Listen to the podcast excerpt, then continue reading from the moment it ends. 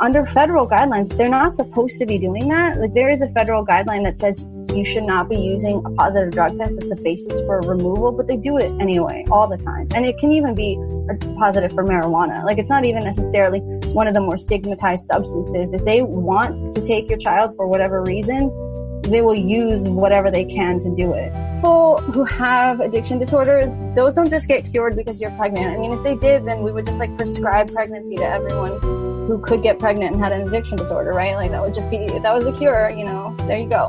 But it's not. You're listening to Narcotica, a podcast giving you the straight dope about drugs and the people who use them.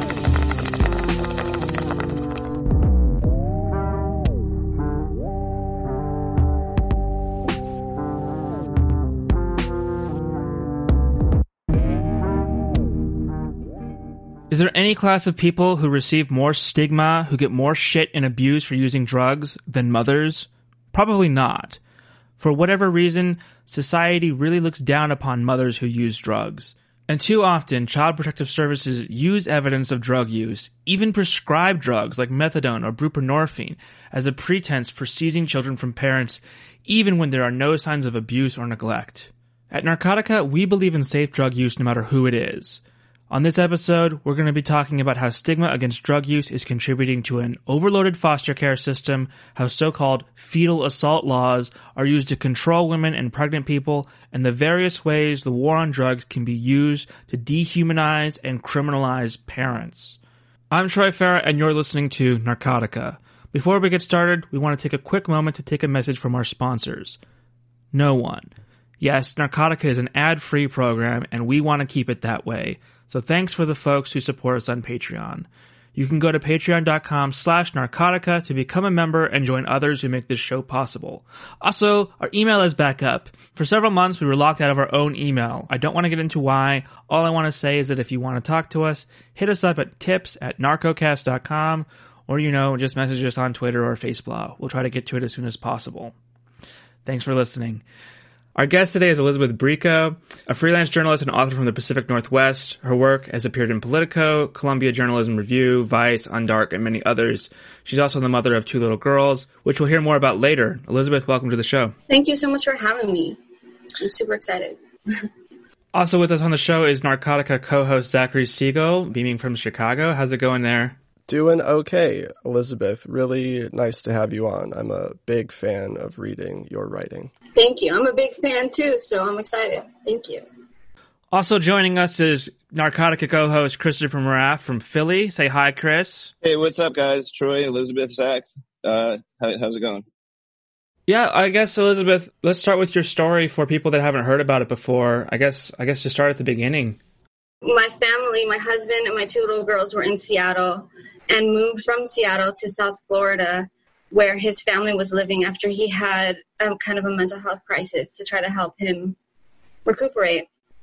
And that is really where this started. About a month after we moved, he had a recurrence of his symptoms, and it caused a lot of stress in the family, and his parents reacted in a way that they had done in the past, which was to take it out on me for whatever reason, and ended up calling in. I'm honestly not clear if they called 911 or called the child abuse hotline in Florida, but whatever happened, it ended up triggering an investigation from the Broward County Child Protective Office. And I wasn't there at the time. I was in Miami for a couple of days. The initial claim was abandonment, which didn't hold up because going to Miami for 2.5 days is not abandonment. But they still filed to remove my daughters based on that, and based on the fact that I had been on methadone in the past in Florida when we had lived there previously. So they had a record of that. My elder daughter had been born while I was prescribed methadone, and she'd had a little bit of NAS, and that had triggered its own investigation, which was unsubstantiated, but still in the record. And they used that as the basis for sheltering my children, and the magistrate accepted that basis. And from that point forward, my daughters have been out of my care. That was in April of 2018. And there was just a series of absurd and kind of unbelievable events that led to now the termination of my parental rights and my daughters being adopted to my in-laws. Yeah, like one thing I want to just sort of pause on and talk about for a second. Like, your story is so remarkably scary because I think it can really happen to anyone if they get, like, investigated and looked at closely. And we can talk more about that. But that, like, there is a record of your methadone treatment, and it can be weaponized and used against you when that is, like, medical care. Like, that is highly sensitive and protective information. But it, like, to me, that signals someone who is getting better, someone who is, like, you know, doing quote unquote recovery, or I don't know if you identify with it that way, but, like, it just seems so scary and weird and backward and insane that someone being on methadone would be held against you. Isn't that, like, a positive thing to be on methadone? For sure. I definitely agree with you. And I actually even filed an American with Disabilities Act complaint because it's technically it's a violation of the ADA to discriminate against someone on the basis of being on methadone or any medication for addiction.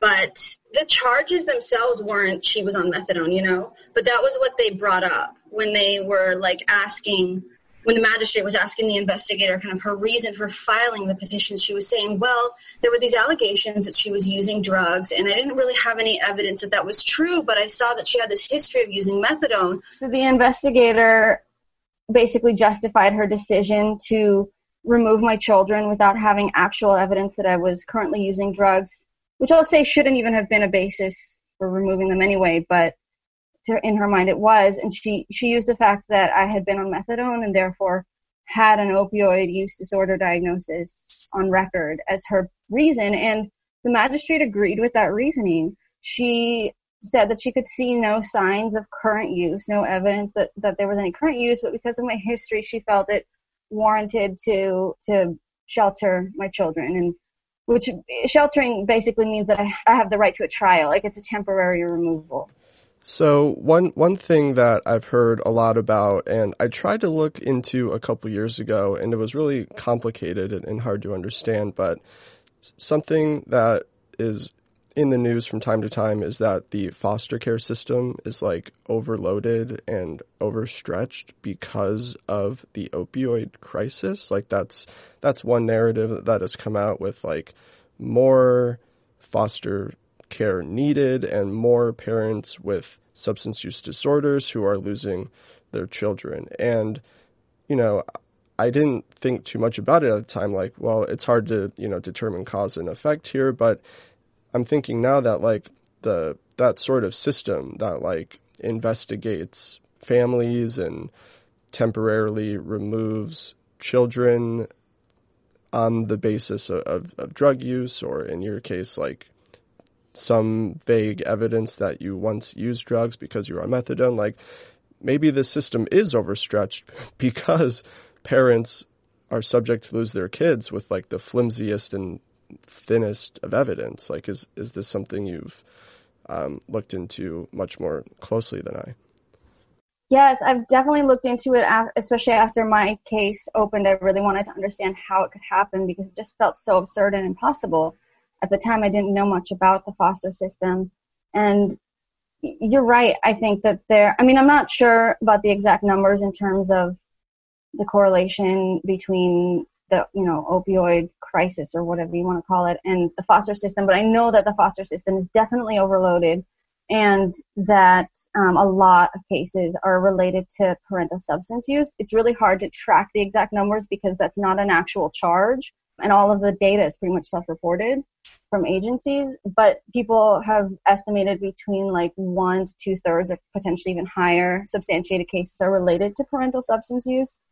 And one of the things that I didn't know before I had to, and that I don't think many people know, is that when you go to a trial or any kind of hearing with a child services case, it's not held to a criminal standard. So it's held to a civil standard. So they don't actually have to really prove anything, like, beyond a reasonable doubt. They don't have that standard. They just basically have to make the judge think it's true. It's what is it? Oh, I'm forgetting what it's called now. Yeah, it's like a lower burden of proof, right? Like, if they marshal enough evidence, then that can, you know, sway a judge or magistrate or whatever. It's not like, yeah, there's a jury of 12 who need to be convinced beyond a reasonable doubt, which is, yeah, very hard to do. Mm-hmm. Right. So all you basically have to do is have one judge who doesn't trust you, which I had, and then your entire case kind of goes out the window. So that's one issue. And another is just that even in the beginning stages, a lot of people don't understand their rights. There aren't that many rights in the first place that parents have in terms of like actual rights that can actually be like upheld. I mean, you have the right to tell an investigator to go away if they don't have a warrant, but then the investigator oftentimes will use that against you and say that you're non-compliant or combative, and then that becomes one of the pieces of evidence against you. So it's really difficult to navigate. And then, of course, there's all this stigma and misunderstanding around drug use and addiction. So people are taking children because of positive toxicologies or because of addiction diagnoses. And under the federal guidelines, they're not supposed to be doing that. Like, there is a federal guideline that says you should not be using a positive drug test as the basis for removal, but they do it anyway all the time. And it can even be a positive for marijuana. Like, it's not even necessarily one of the more stigmatized substances. If they want to take your child for whatever reason, they will use whatever they can to do it.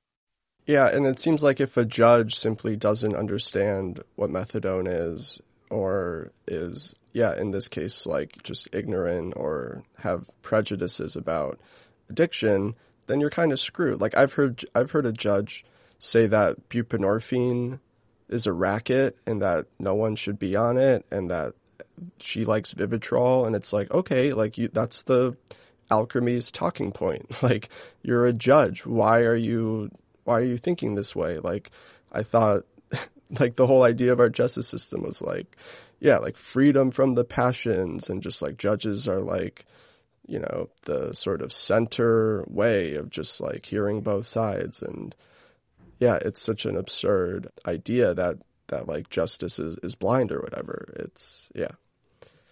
For sure. I mean, yeah, at the time of my case, I was actually on buprenorphine. I wasn't on methadone anymore. And I had to taper off of it because my prescription had been in Seattle. I didn't have one in Florida.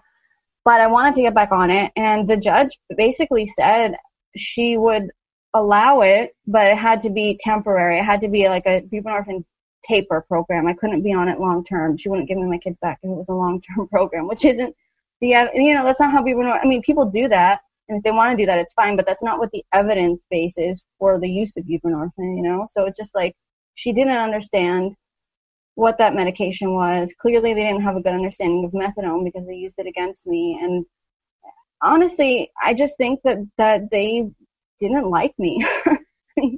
I think that was kind of another really big factor. It's just that they didn't like me, and they didn't want to give my kids back. And they probably didn't like me because I was seen to them as, you know, a junkie or whatever.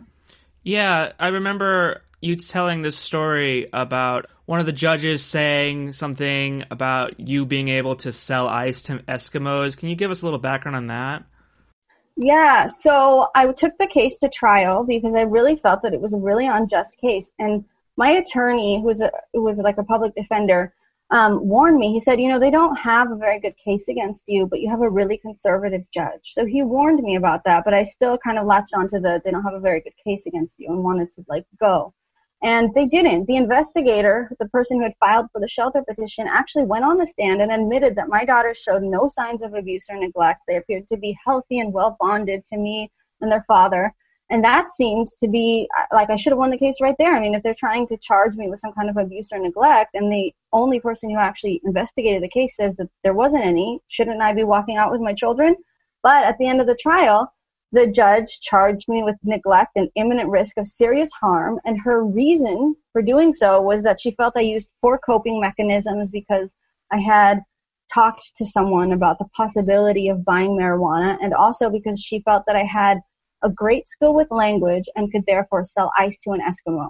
That was her basis for taking my children. You're a writer. Like, of course you know how to use the English language and use it to your benefit. Like, yeah, to like spin that in the negative and use it against you really reminds me of like some of my own experience in like the addiction treatment world. Just like if I didn't like something when I was in rehab, or like protested against a claim, or didn't like a recommendation or suggestion, it was sort of turned around on me as being like either like intellectualizing things too much and like not trusting the process, or I was being defiant and willful and selfish, when I'm really just like voicing what I think and what I feel, which is like the whole sort of point of the process, right? Like not to bite your tongue, to like say what you're really thinking, like say what's on your mind. But then I slowly stopped doing that because I realized every time I did, it was like weaponized and like used against me. And yeah, when I see that happening, I just get so enraged. And like the stakes, I'm not like saying my experience is like yours. The stakes were much different. Like I didn't have a family on the line that I was going to lose, but that it's happening in the situation where the stakes are so high is so scary. Yeah. And it's something that I heard from other people too. When I was in that buprenorphine program that she allowed me to go in to, the one that was like a taper one, there were other people there. There was one person who told me that she had been to law school and she had to hide it when she had a case because she knew what I didn't, which was that they don't like people who are intelligent. I don't know if it's women or just generally people with opioid use disorder or what it is, but she said, and other people were saying it too, they're like, yeah, you have to pretend that you're way dumber than you are if you want to get anywhere. But no one told me that, you know, in time, I guess. But that's messed up. You shouldn't have to do that. And I think it's just like a very potent example of stigma against addiction too, is that like everyone who uses drugs is like a selfish, manipulative, conniving, like three-dimensional chess player. And it's like, no, like that is like, yeah, it just really angers me to hear that. One question I have, like, you are a writer and you've written a lot about your life and your experience, but you also do very solid journalism. And did they read your work? Was there any like evidence of like your articles brought in? Like did any of that make it into the room when you were being judged? Yeah, actually, the prosecutor for the state submitted into evidence a couple of my articles. I'm not sure she actually read them. I think she may have just read the headlines when she submitted them. She didn't end up actually bringing them up, though. So I don't know. I mean, legally, the judge shouldn't have read evidence that wasn't introduced in the trial. I obviously don't know what she did behind the scenes, but because she did make references like to my writing when she said that language thing. So I'm not sure. She could have just Googled me. I mean, you know, so I don't know. But yeah, but the prosecutor did initially submit two articles, one of which was for Vice about, it was like the headline, which I never write the headlines, but it was something like my daughter was born with a drug dependence. And it was an article that was actually just about how to reduce NAS by splitting methadone doses. But I guess she felt that headline was really scandalous. And then the other one was something I wrote for The Fix about why I don't keep a sober date. And it was about like not wanting to like have my sobriety, like, or my recovery or whatever, rest on like a date, you know, and like just holding up that date as like the most important thing. But she seemed to feel that those were really scandalous or something. That's kind of ridiculous. And because of all of this, you know, you technically are no longer legally your kid's mother. I think on this show we say this a lot, but the law can get fucked. You are the mom of your children, no matter what anyone else says. However, you wrote this piece in Filter Magazine recently that, quote, termination of parental rights is termed the civil death penalty. Can you explain what you mean by that? Yeah, I mean, I definitely didn't like coin that term. That's something that people have been saying for a while, but it's essentially, it's supposed to be irreversible. I mean, there are exceptions to that. It's like, you know, if someone is charged with the death penalty before it's actually enacted, they could have it reversed, but it's really hard to do. And it really just, it severs your ties legally with your family. I mean, for me, I'm grateful at least that they were put in adopted out to relatives of their father, of my husband, so that I can at least see them and have contact with them. For people who they're adopted to strangers or family members who just simply don't want to let them have any contact, they can completely lose all contact with their children. I've interviewed mothers who have no idea where their children are, haven't seen or heard from them, spoken to them in years. They don't even know their names, because sometimes even the first names are changed, but often the last names. And it's terrible. You know, if my daughters were to get ill or injured, I wouldn't be the person that was called about that anymore. I wouldn't have the right to visit them. Like, I would have to get permission from my mother-in-law. I would have to hear from her that this had happened. If, you know, it's like you said, I have no rights to them anymore. And it's really terrible. I mean, when you are a parent, that's like an integral part of who you are. Like, it's a part of your identity. It's a part of your heart. And that's just been like ripped away from me on the basis of nothing. I mean, they didn't even claim abuse or neglect, really. You know, like, when they wanted to terminate my rights, it was really just based on the fact that I hadn't completed this like list of services in a fast enough timeline for them. Yeah, this just seems like a bureaucratic nightmare, but I don't want to like give it a sort of like flat power dynamic. It's like the government, like the state, is run by individuals, and it's an institution. And in this case, and I think as you've demonstrated in your work so thoroughly, these institutions operate incredibly cruelly. And I just, you know, want to, yeah, like hear like how this is like how have you coped with this? Like what have you done to like stay sane during all this and like not despair? And if you are despairing and have despaired, obviously that's probably a very normal reaction. But also B, how this has sort of changed your perception of the government, of the state, of the system. Like, what do you think before this happened to you? And like, what do you think about it now? Sure. I mean, I wasn't like a big fan of the government before this happened, but, you know, but I'm definitely like much more critical and like with a much more like informed understanding of why I'm not a fan of the government. And it's so I didn't really understand, and I think it's true for the average person, how messed up the foster system was. I think most people are like, feel bad for foster kids and like know that there's some kind of problems, but they don't really like fully understand. And I hear this again and again, over and over and over again from people in the abolition like spheres, which I'm a part of now, that they didn't know until they had to, either because of their own case or just someone they were close to. Again and again, I hear that. I mean, they're called child protective services, right? I mean, that sounds really great. Like, we all want to protect children. They have a great marketing. Like, people think that they're flawed, but they're ultimately, they have the best interests of children at heart, and they're not. That's not the case. It's really, I mean, it's a racket, and it's financially based. I've written about this for Talk Poverty. The government spends almost 10 times more funneling money towards the foster placements and adoption than they do on reunification services. So, I mean, when you look at that just alone, that power imbalance alone, you can obviously discern from that there's going to be a lot of problems, you know, a lot of incentives to do the wrong thing and to harm families and to keep them apart and then to justify it. And one thing that I found out while I was writing that article that I just thought was so horrific is that TANF, the temporary assistance for needy families, it's supposed to be kind of like our version of like welfare benefits now.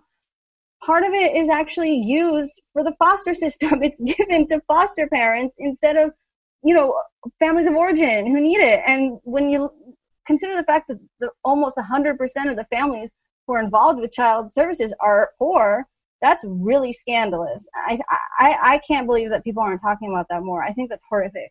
But anyway, to answer the other question you had in terms of like the issue of like despair, I mean, it's a really horrible situation, and it is, I have despaired over it and am despairing over it. I think the one thing that's keeping me going is the fact that I do still get to see them.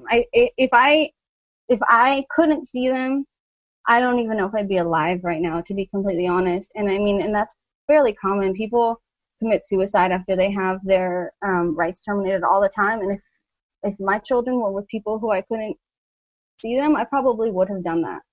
To, you know, like, that's the honest truth. And I mean, the fact that I'm alive right now, like, I'm very lucky. I definitely was using after my rights were terminated, and it's all fentanyl down here, so it was very unsafe. And there's another woman, Dylan Stanley, who was awesome in the harm reduction community. She also had a very similar case to mine at around the same time.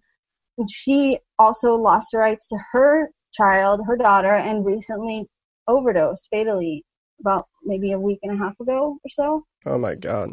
Yeah, and it's horrible. It's really sad. She was amazing. She was so amazing. And I could have easily been her. If I were still using right now, I could have easily, the same thing could have happened to me. And if I wasn't able to see my daughters, I'm sure I would be still using right now. Yeah, I guess I wonder, like, how has the harm reduction movement and platform been there for you, and maybe ask also how it hasn't. Like, when we think of harm reduction as a collective, like, distributing syringes is a big thing, distributing naloxone, you know, operating underground supervised injection. Like, these are sort of the big things associated with harm reduction.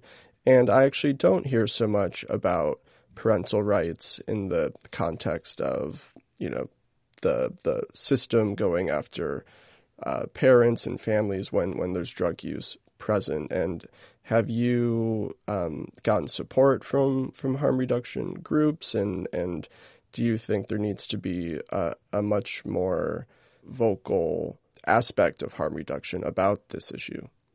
I think that, I mean, I don't want to say anything bad about the harm reduction movement. I think it's really powerful and important, and we need more of it. I think that there's definitely not much of it, harm reduction in the county I'm in, which is partially due to the laws, which are starting to change in Florida. I know that they're trying to open up, like, syringe distribution and stuff. There's still none in my county, but hopefully there will be, you know. So that's one thing. I mean, that's not like the fault of the community. It's kind of more the fault of, like, the state. But in terms of, like, actual, like, access to, like, in-person physical harm reduction services, I really haven't had any in Florida. But online, people have been, like, really kind and understanding for the most part. But I will say that the support that I've received the most has been from the child welfare abolitionist community. Which there are a lot of people who intersect in the harm reduction community and the abolitionist community. But that's really where, those are the people who've really been, like, kind of my rock and, like, been holding me together. You know, Movement for Family Power was, they actually, like, tangibly help. You know, they're not, like, licensed to, you know, practice law in the state of Florida, but they were able to help in very tangible ways, like by hiring an expert to testify on my behalf, or to write testimony on my behalf, and things like that. And then also just being, like, there for me and, like, sending work my way and things like that. And then also the National Council for Incarcerated and Formerly Incarcerated Women and Girls gave me a paid fellowship, which was really, really helpful and helped me just, like, literally, like, live and, like, have a home and stuff. And then they also had members who came and, like, sat in the courtroom with me during some of my hearings, which was really great to have that support. So those were the folks who were, like, the most there for me and continue to be. But the harm reduction community I love as well. And there are people in there who are doing work and talking about child welfare, but I do think that there should be more discussion of it, because it really is so, it intersects so much, and it's so deeply harmful to a lot of people who use drugs. So I think that is a conversation that needs to come up more, but it is one that's happening. So that's good. So Elizabeth, like, often I hear all this criticism about how CPS is this horrible organization that really is inefficient and doesn't really achieve its intended goals of protecting kids. And that's definitely been my experience growing up, but which I won't really get into, but let's talk about alternatives to CPS. Like, you know, there's this conversation nationally right now about whether or not we should be defunding the police, etc. What should CPS be reformed, or should it be eradicated? That kind of thing. I definitely think that it should be eradicated. I'm total, like, full-on abolitionist personally. I know that that's probably not going to happen tomorrow, but it's what I think is best. and a lot of people as well. But, you know, it's complex because the reality is that even though the majority of kids who are taken or investigated are not really in positions of harm or such severe harm that they need to be removed, there are a small percent of cases in which there are children who are being seriously harmed. And that does need to be addressed. However, the system, as we see in those highly publicized cases, like, you know, the horrific case like Gabriel Fernandez that was had the Netflix docu-series. Explain that. What's that story there? People haven't heard it. Yeah, it's horrible. It was a little boy who had a lot of calls to the hotline, and the investigators came by, but they never really did much of anything. And it turned out that he was being really seriously abused, physically abused by his family, like in really, really horrific ways. And he ultimately was killed. And that's terrible, really. That should never happen. It's heartbreaking. It's also extremely rare. And as we see in his case, the system didn't help him. So, people, for some reason, use those kinds of cases to say, well, they need to remove more kids. But that doesn't make sense because that's what they're already doing, and it didn't help him. So going harder in the direction that didn't work isn't the way to go, you know. And I don't know that I necessarily have the answer in terms of cases of that magnitude, of real serious abuse. But I do know that 75% of cases that are substantiated are for neglect. And neglect most often just means that the parent doesn't have enough money to cover something like housing or childcare or food or whatever. That's typically what a neglect charge is. It's just that the parent doesn't have money. So, okay, we spent 10 times more on foster care and adoption than on reunification. Let's funnel all that money, or the majority of it, to those 75% of cases. And suddenly we have a very much lighter load. And then even within the last 25%, those cases, there's a small fraction that's just this like vague other category. So even within that, they're not even all physical and sexual abuse cases. And then within that, like we already know that physical abuse cases aren't always physical abuse cases. You know, often they misdiagnose bone fractures or bumps and bruises, just regular childhood things or medical disorders as abuse when they're not. So, the actual percentage of cases in which a child is being genuinely harmed in a significant way are so tiny that we do need to address it because no child should have to go through that. But we definitely shouldn't be focusing this billion-dollar industry to address those very small cases and then harming all these other families. It's just, it's absurd. Yeah, it's amazing how much your analysis runs parallel of the justice system as a whole, right?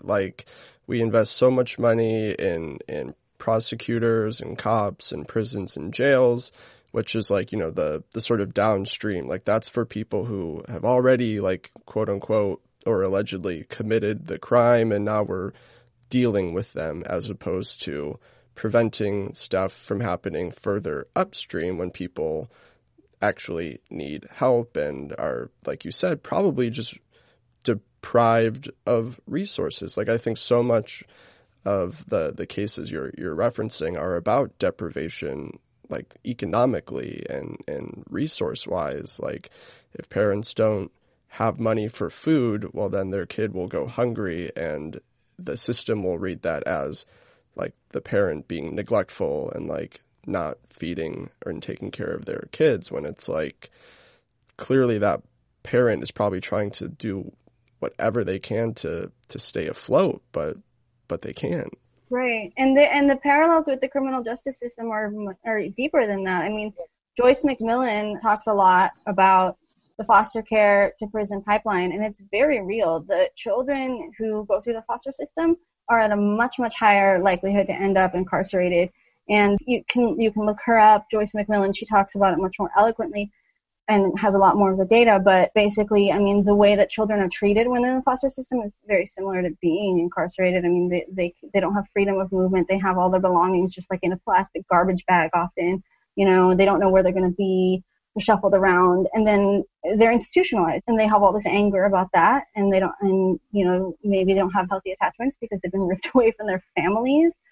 That's the lifestyle that they kind of understand. And it shows in the numbers. And that's one thing that she says really often, you know, the foster system isn't working. I mean, we say we're trying to protect children, but why are all these children ending up in prison and jail after they go through the foster system? How is that protecting them?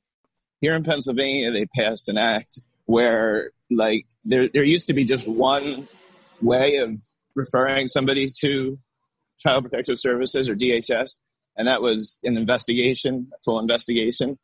And since really, like, this kind of kicked in while we were, like, in the hospital ourselves, they've made a two-tier system. So if you just show up with marijuana in your system, if your child is suffering neonatal abstinence syndrome from a legal prescription, or believe it or not, fetal alcohol syndrome, you're put into, like, a lower tier where it's like just, they just kind of check on you and give you access to resources.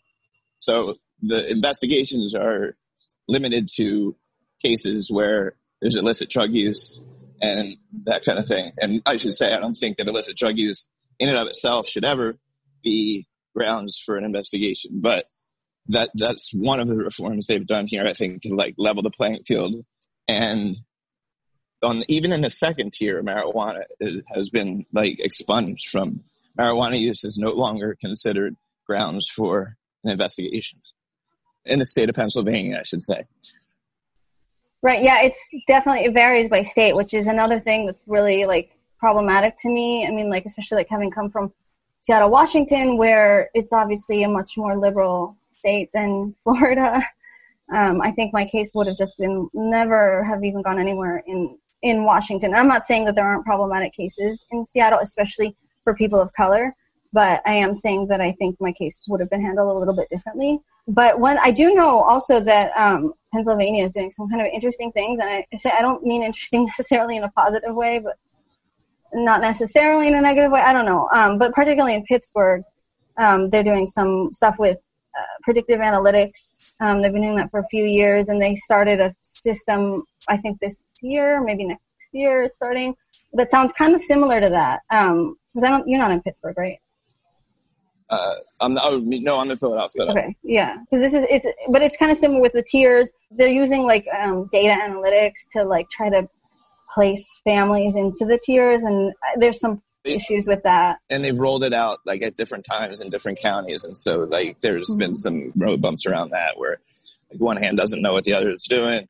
DHS thinks one thing, the doctors and social workers think another thing. So, but there's also a component to this that has to do with, like, how hard you fight. You know, like, I know a source of mine was doing state time when his baby's mom, like, relinquished custody of her child legally to her mother, who was a head, like, a big nurse at Temple. Like, she had some social capital, and he fought tooth and nail, and from prison won custody. So when he came out, and it was based on a site visit, they really want to see where the baby is going to be living, I think, oftentimes, and if you have the right equipment, that kind of stuff, you know. But I was asked, you know, about 20-year-old, like, criminal histories, you know, that should never have been, you know, they put you through the ringer when you have a kid and you have anything in your system. And in my girlfriend's case, it was marijuana and the Adderall she's prescribed. So that in and of itself is enough for them to, like, talk to you, you know, wow.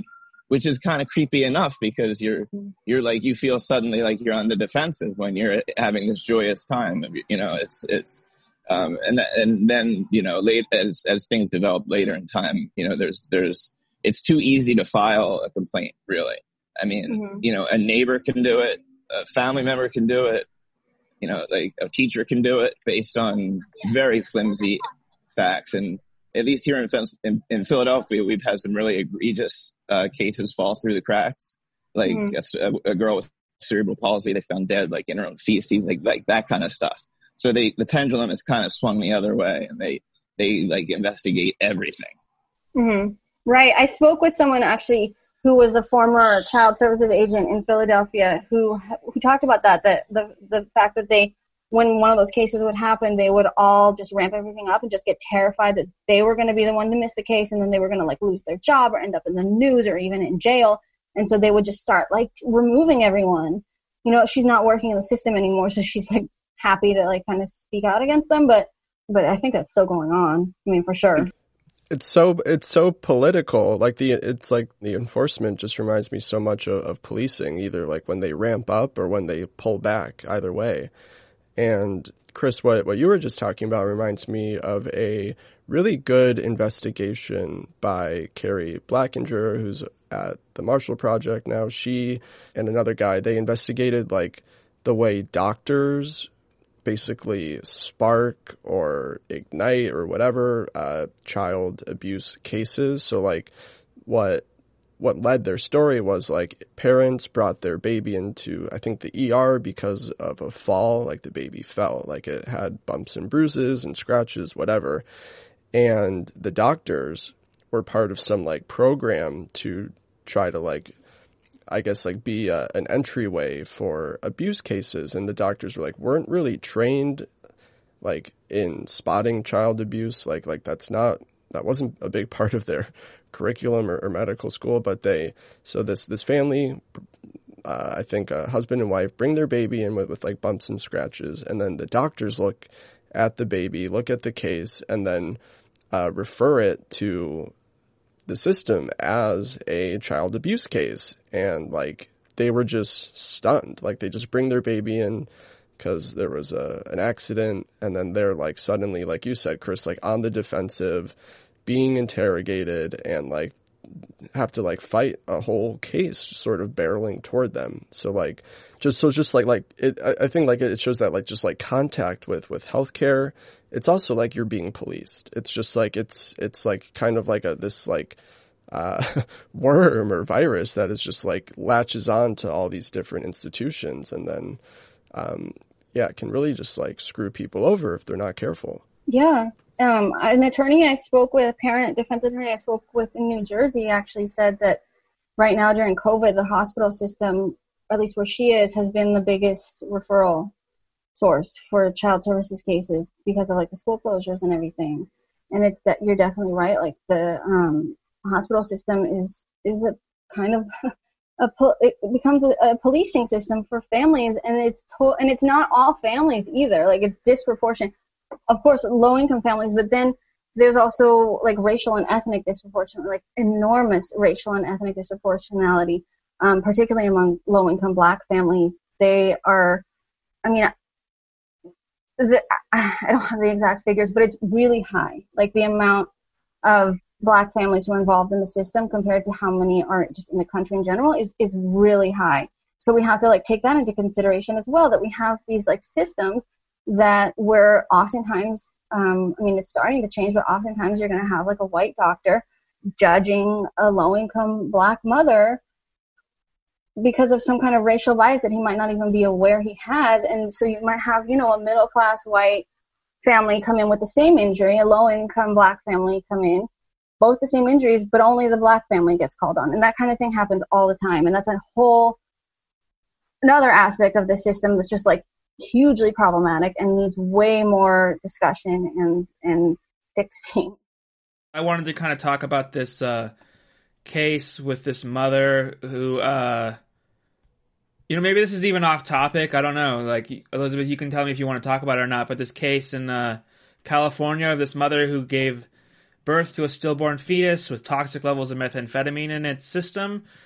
She was charged with murder, but most recently, the California Attorney General Xavier Becerra said in a court filing that this is not worthy of a murder charge and dropped the charges against this woman. It's an interesting case. I mean, it's just so horrific when I first heard of it last year. This poor woman, you know, just adding trauma to misery. Do you have any thoughts on this? Yeah, I mean, I'm glad that they dropped the charges there in California, but this is definitely not like a unique or the first time this has happened. There are states that have those kinds of laws on the books right now. So it's a huge issue, and there's been research done that those kinds of laws really just prevent pregnant people from seeking medical care So they don't help anyone. Right. It's just ridiculous. But yeah, sometimes I think they're called like fetal homicide laws. I mean, it's just this whole like complex issue going into like reproductive justice and stigma against drug users. And all of these issues really intersect with each other and are part of the whole kind of scope of the foster industrial complex. It's really what it is. And it shouldn't be happening. You know, people who have addiction disorders, those don't just get cured because you're pregnant. I mean, if they did, then we would just like prescribe pregnancy to everyone who could get pregnant and had an addiction disorder, right? Like that would just be, if that was the cure, you know, there you go. But it's not. So you can't just like say, oh, you're pregnant, stop using drugs, and if you don't, we're going to throw you in jail. That doesn't make any sense. So they need, people who want to stop using drugs and are pregnant need help doing that, and if they aren't able to access that help, that shouldn't be used against them. If that help fails them, that shouldn't be used against them. I mean, it's just it's horrific, and I'm glad that California didn't set that precedent, but the fact is it is a precedent in this country that does exist, and that's really scary. We had a case here, and first let me say that like I've talked to our medical examiner here in Philadelphia, and they've never had a fatal methamphetamine overdose. As far as I understand, I'm sure there is a toxic level, but it's really hard to fatally overdose on methamphetamine. It has long-term consequences, but I don't know what that case was about or how it passed to the baby, maybe in an infant. But we had a case here where in Bucks County, they were charging a mother with homicide for breastfeeding her child while on methamphetamine and methadone. And they claimed that that was enough to cause the infant's demise. And, you know, we had a little Twitter powwow with some like, you know, mathematician researcher types, like way above my abilities that stop around algebra. But, you know, they kind of did the numbers and they were like, it's impossible. There's no way that much, like this baby was probably poisoned, you know, but it didn't come through the breast milk. I mean, it's possible she was guilty, but not that way, you know, but, so this whole, the idea of breastfeeding has become, which is, it's an intimate bonding experience between mother and child. Now I should say that no doctor has recommended that my girlfriend not breastfeed because she takes Adderall and smokes weed. So that's something to think about right there. It's sort of like disrupting also the bond between a mother and a child and the whole, you know, the whole desire among many women now to breastfeed. Yeah, I actually wrote about that case a little bit in the context of breastfeeding and how it was contributing to stigma and misinformation, particularly when breastfeeding on methadone, which was something I experienced personally when my elder daughter was born while I was on methadone in South Florida. They prevented me from breastfeeding while she was in the NICU, which she shouldn't have been in at all. But they wouldn't let me breastfeed. I was able to pump, but they wouldn't give her the breast milk. And, you know, ultimately I wasn't able to breastfeed her at all. Like I tried very, very hard, but because I wasn't able to like actually have her on my breast during those first few days, I never really got like a solid enough milk supply to be able to actually breastfeed her ever. So it prevented me from being able to do that. And that I really wanted to, you know, and it would have helped her because there's a lot of research that shows that breastfeeding is really good for infants, including infants with NAS, and it helps calm them. And the amount of methadone that passes through breast milk is negligible and isn't going to impact them. But those people in that hospital seem to think that it was going to cause her to potentially overdose or have some negative interaction with the morphine they were giving her to titrate her through her NAS, which is just not true. Yeah, there's so much stigma against mothers who use drugs. It's so ridiculous. I don't think there's any more stigma against any other class of people that use drugs. You know, like no one gives me shit for using drugs because I'm a dude, and like I think sexism really plays a huge role in that. I've talked to Lynn Paltrow, the National Advocates for Pregnant Women, before, and I think she explained it as women are kind of seen as having further to fall with their drug use, and that might be. It's just like a whole system of sexism that's like treating mothers worse because they're supposed to be a certain type of person or something. Right. And how do we fight that? How do we say this is fucking stupid? Because as soon as you start talking about moms using drugs, like, you will trigger some emotions that's really hard to, you know, navigate. You can start by telling people that marijuana does not pass into the baby. I don't know a heavier smoker than my girlfriend, and there was no THC in the baby system at all. Like that, and that's been proven. It's been reported on. It's been it's in the documentation, and I can tell you now with certainty. So marijuana should never ever be considered in any way, shape, or form harmful to a child. But I think that's probably why. No, they didn't. Nobody asked me what my drug use was about. You know, because I'm the father, and I'm not carrying the baby for 9 months and presumably passing these substances off. You know. And as far as criminal history, you could be a bank robber and still be a good dad, right? So that should never be a factor either. You know? It's I think motherhood has been put on a pedestal in a way that fatherhood hasn't, and that's is a beautiful thing, motherhood. So I don't want to detract from that, but I think that may be a part of it. Yeah, for sure, I agree. I mean, people somehow seem to think of mothers as being almost supposed to be at least this kind of holy, you know, Mary figures or whatever, you know, almost not even human anymore. Once you become a mother, you're supposed to set aside all of your human needs and desires and feelings and just be totally sacrificial for your child. That's this weird stereotype, which is totally absurd. I mean, of course, any parent is going to make certain sacrifices for their child, but it not to the point of losing their whole self. I mean, that's not even healthy, you know, that's modeling really unhealthy behavior to your children, but that's this idea. And then in terms of combating the stigma, I mean, I think the media plays a big role. I mean, we can also certainly disseminate information, like you just said, just facts, but also the media, the entertainment media. I mean, there's telling our stories is one way, but also just entertainment media plays a huge role. I was thinking about this actually today, and I had written about this for Filter. We are starting to get these depictions in entertainment media of drug users as being more sympathetic and rounded people, and but not really mothers, and particularly not low-income mothers of color.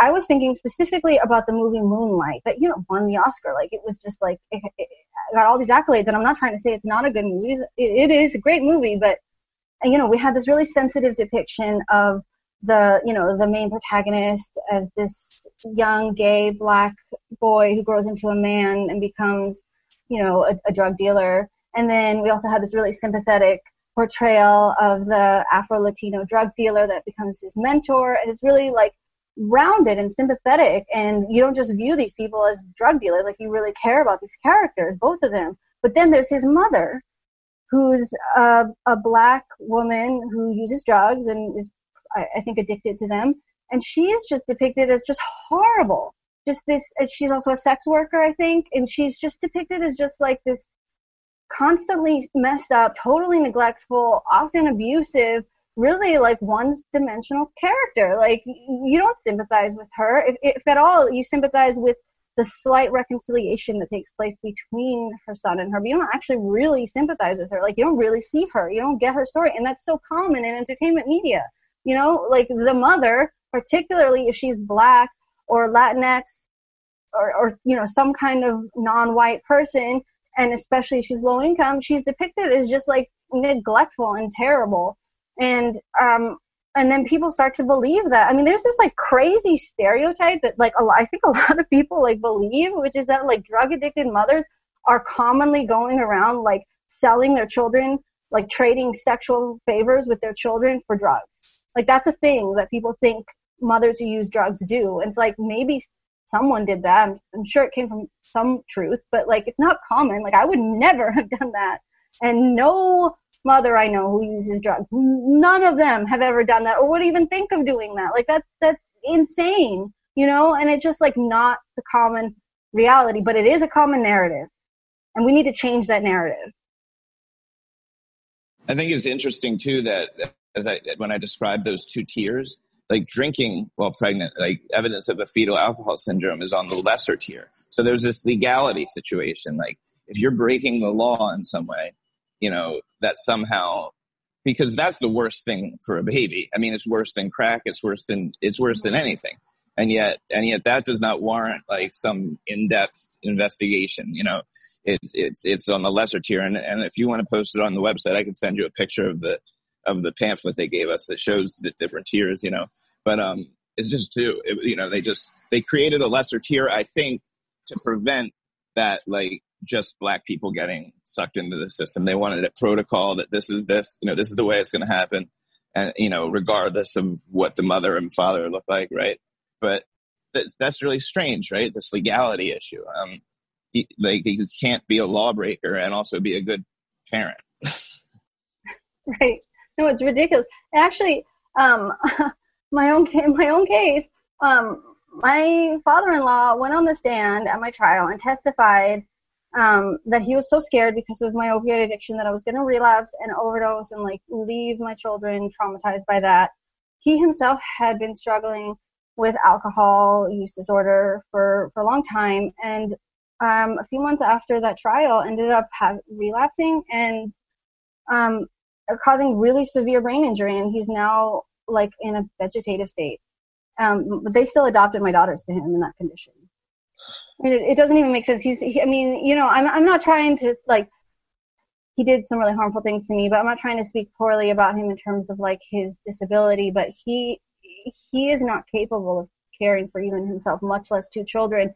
But somehow my potential to use an overdose on opioids was worse than the actual reality of him living with this alcohol-induced severe injury, and they adopted my children to him. I mean, they also adopted them to his wife, who is capable of caring for them, but it just, they also adopted them to him, you know? It's just like someone who's clearly not capable of caring for children now has custody of my children when I don't, because his diagnosis was considered legal and more socially acceptable, whereas mine was not.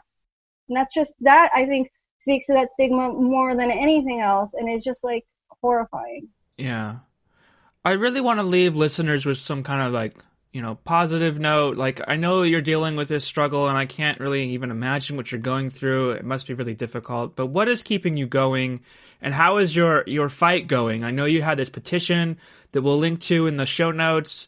I want to know how the fight is going. Yeah, thank you. I appreciate you saying you linked the petition. I do have a petition right now, which is asking either for just the return of my children, which I know is a tall order and probably won't happen, but it's either that or reopening of my case and a reinvestigation by an independent third party, because I really think that someone who's maybe not as financially invested in the foster system might have a different perspective on the facts of the case. Legally speaking, my rights were terminated, and my daughters have been legally adopted to my in-laws. So in that sense, the case is closed, but I do hope to appeal it. I hope to use this petition kind of as a backing for that. I need legal help that I don't have the financial resources to pay for right now. So that's one big, huge barrier. But I still hope to do it. I mean, I have heard of people appealing years later or it's hard, but that doesn't mean I'm going to give up, you know, having terminations overturned. No, Elizabeth, did you share that you actually did sign over the documents? So, like, you're fighting on ineffective counsel at this point because you signed the papers. They weren't actually, so your parental rights weren't actually terminated. You voluntarily terminated them, which makes it even trickier. If you haven't spoken to that, what you told me about that day that happened, and you were sent home, and how this protocol wasn't really followed the way it was supposed to be, I think it's an interesting angle to this. Yeah, no, I haven't I can talk about that. So, yeah, my rights were terminated, but it was considered a voluntary termination, legally speaking, because I signed the papers, but I don't consider that valid. I don't think anyone really wants to sign those papers, but I really didn't. I really wanted to fight it. I had a Movement for Family Power, who I mentioned earlier, was willing to finance an expert to come in and testify on my behalf. I had this new attorney, my the attorney who'd been on my case for the majority of it had some kind of emergency and had to leave the county. So I'd been assigned this new attorney who made it very clear that she didn't feel I had a case, which I don't think is true, just looking at the facts. But she didn't. She made it clear she didn't really want to fight my case. And she was really, like, kind of dismissive of this whole expert thing. Like, she was like, well, we could do that, but I don't think it's going to work. And then she wouldn't even, like, give me dates for him to come. Like, she was like, I can't even really tell you when the trial would be if we did it, because they can change it at the last minute. And I was like, well, he's not in Florida, so I need to know when he should come. But anyway, then we went to this required mediation. And when we left that, I was like, she was really pressuring me to sign the papers. And I was like, maybe I'll think about it. And she was like, okay, if you're going to think about it, then I'm going to stop working on your defense. And, if you change your mind, which I never even said I'd made up my mind. She's like, if you change your mind, it's just going to be a whole lot more work for me. So right then and there, she was like really like kind of pressuring me and guilting me into committing to this thing that she wanted me to. And she ended up convincing me to go to her office then and there to sign these papers with notary. So I get to the office, and she tries to just, like, kind of get me into a room to do it, and then her, like, superior comes by, and he's like, what are you doing? There's a protocol. You have to run this by me or one of the other superiors first. You can't just have her sign these papers. I have to make sure she doesn't feel pressured. So he sits me down with her in the room and starts asking me these questions, and ultimately he decides that I shouldn't sign them. He doesn't feel comfortable with me signing the papers that day. I can come back and do it if I want to, but he wants me to go home and think about it because he doesn't feel that I'm not being pressured, that I really want to sign them. So I'm not allowed to sign those papers that day. And I go home and, it's kind of the same situation. I don't really want to sign them, but my attorney had told me she was going to stop working on my defense. And I basically felt that if I went to trial, I was going to be going there alone with no defense and a bunch of people who just wanted to terminate my rights, and a judge who had already expressed that she didn't trust me. So I went back to the office, and I don't know what happened behind the scenes, but that man didn't come in the room again. He stopped by and kind of like said hi and then walked away. Like, no one asked me those questions again. And then they had me sign the papers. And in the room, I actually said, because normally that's supposed to be done in a courtroom with a judge, but she was having me do it in the office with a notary, which is legally allowed, but kind of not normal, I guess. And I said, like, just straight up, I was like, this is perjury. I don't think that this is in their best interest. I don't want to do this. And I used the word perjury. And I was like, am I going to get in trouble for committing perjury? And she's like, no, like, it's fine. And so they have me sign these papers. And then she says I don't have to show up in court because she knows that, I made it very clear that if the judge asked me if I wanted to do this, I would say no. So she goes and files the papers in court without me there, because she knows that it's perjury and I'm not going to commit to it again. So, that doesn't sound like a valid signature to me. And then on my husband, he did sign in court, but my husband has been struggling with mental illness for quite a while, and he has told me that he believes that by signing voluntarily, he can reverse it, which is not the case. And he was explicitly told it was not the case, but he wasn't mentally competent to make that decision, and they had him do it anyway. So I don't think either signature is valid. Is there anything for, like, mothers that are listening to this program that you'd want to say to them? Anything that someone may be going through something similar to you? I just honestly, I do regret signing that, even though I don't think that I would have won the trial for all the reasons that I said, that I didn't really have a defense attorney who was going to do any work from my behalf, and there were a lot of people who were really against me, but I think my appeal process would have been easier if I had taken it to trial, even though I knew I would lose it. One thing though that I didn't mention is that when you do take it to trial and you lose, versus signing voluntarily, it gives the state, at least the state of Florida, and I know other states, I'm not sure if every state, but it gives the state the ability to then, if you have any future children, to simply remove them for no reason at all, just on the basis that you have an involuntary termination of parental rights. So that was another thing that really pressures people to sign voluntarily, because with a voluntary termination, they can't do that. But I still would say, fight, because, there's nothing more devastating than losing your children and losing them forever. And it's such a hard fight. And also just reach out for support, because if I didn't have anyone to talk to, and if I didn't have anyone in my corner, if I, I I don't know that I could survive it. So you really, it's just like you can't do it alone, even if it's only online. I mean, I don't have anyone in Florida, but I, at least having online support has been really helpful. If that's all that's available to you, take it. I mean, it's better if you have people in person, but especially right now with, you know, COVID and everything, a lot of people have to do things online. So get the support where you can. If you can get a robust defense, I know that that's something a lot of people don't have access to, but if you do, do it, because it can make all the difference. Thanks so much for coming on. Yeah, I really appreciate your time today, Elizabeth. Thanks so much. People can find you on Twitter where? Yeah, it's just Elizabeth Brico, B-R-I-C-O. Cool. Elizabeth, thank you so much for your time and for telling your story. This has been really, really powerful. So I appreciate it. Thank you. I really appreciate it. All right. Talk to you soon. Bye.